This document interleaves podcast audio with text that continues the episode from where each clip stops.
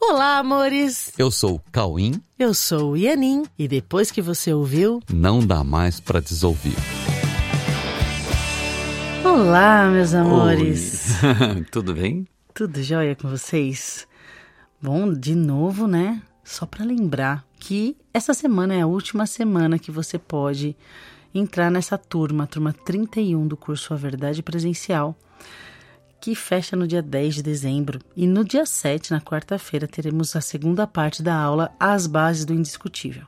Você pode fazer sua inscrição gratuita e participar da- dessa aula para conhecer o curso.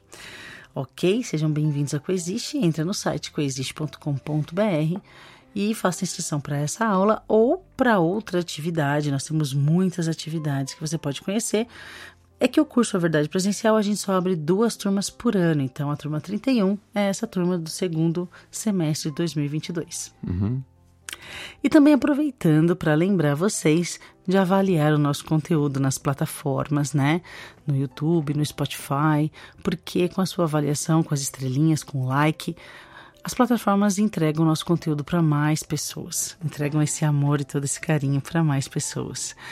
Então, aproveita no YouTube e se inscreve também, porque aí toda vez que a gente subir um vídeo novo, e a gente sobe quase quatro vídeos por semana, você fica sabendo, tá bom? Porque esse podcast também está lá no YouTube, ok? Muito obrigada. Então vamos falar sobre o nosso assunto de hoje, né? Exato. Hoje o nosso papo será em torno do que nós mais gostamos de conversar. Hoje nós falaremos sobre amor. Mas por que falar de amor? Falar de amor é falar sobre a única coisa que realmente resolve tudo o que nós queremos resolver. É por isso. É, não há nada que não possa ser resolvido com amor. Isso pode parecer uma ideia não objetiva ou não realista, mas na verdade não há nada mais objetivo e mais realista do que ter uma única fonte de segurança: a confiança no amor. A confiança no amor. Esse é o nosso tema de hoje. E nós vamos falar sobre a confiança no amor para que a consistência dessa postura possa ser mais facilmente compreendida. O oposto do amor é o medo. Onde um está, o outro não pode entrar. Há uma escolha que é inevitável a ser feita entre o amor e o medo. Essa escolha é de cada um e ninguém pode escolher pelo outro. Cada um faz a sua própria escolha e é somente após essa escolha que tudo vai se revelar em nossa frente, nos contando o que escolhemos. Se escolhemos pelo medo, saberemos que fizemos isso porque sentiremos uma sensação basal de medo.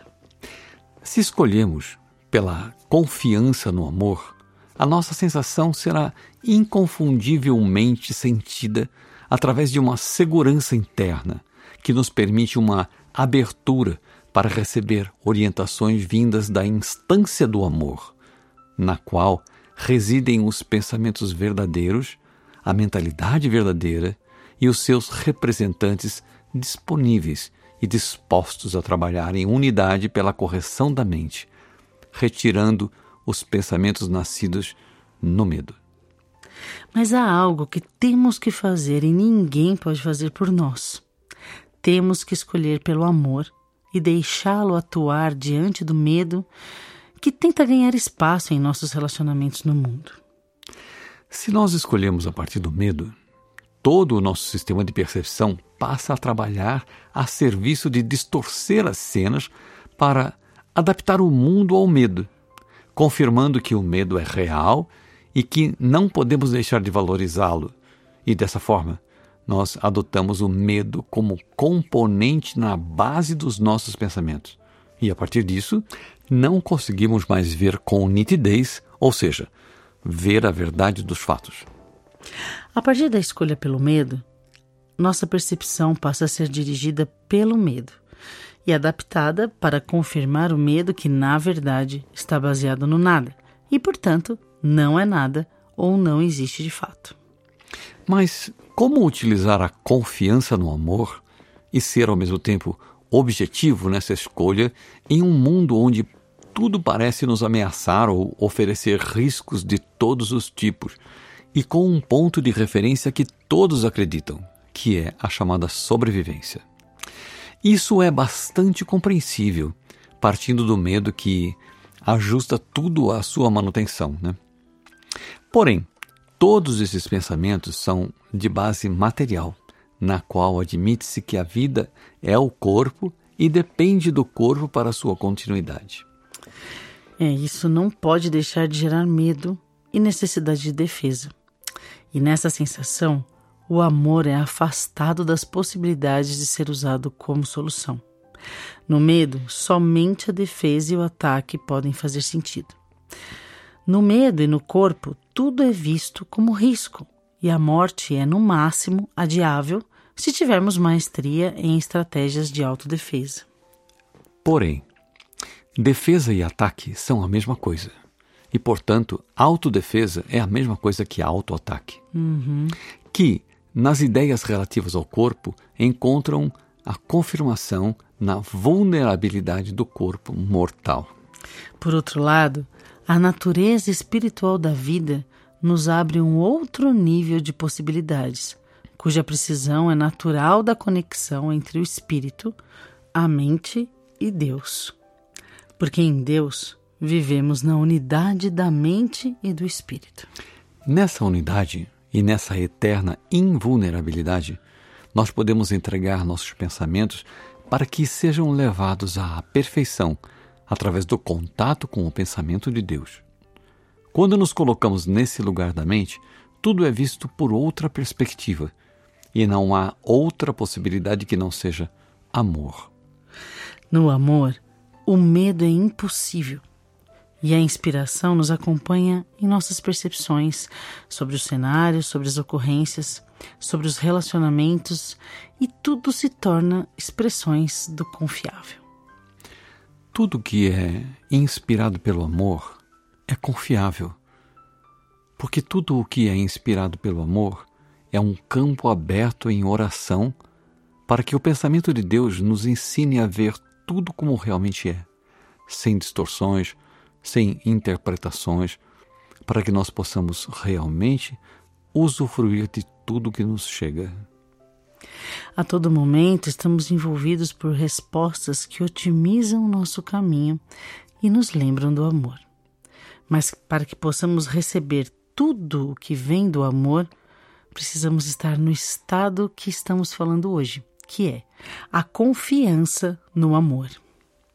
A confiança no amor é o estado interno que nos permite ver para que consigamos nos suprir de tudo o que realmente precisamos em termos de aprendizado, para que nós possamos otimizar nosso caminho. Fora do medo, somos um campo aberto para receber todas as sementes que somente o amor pode nos entregar e fazer brotar em forma de novas visões do mundo e dos relacionamentos.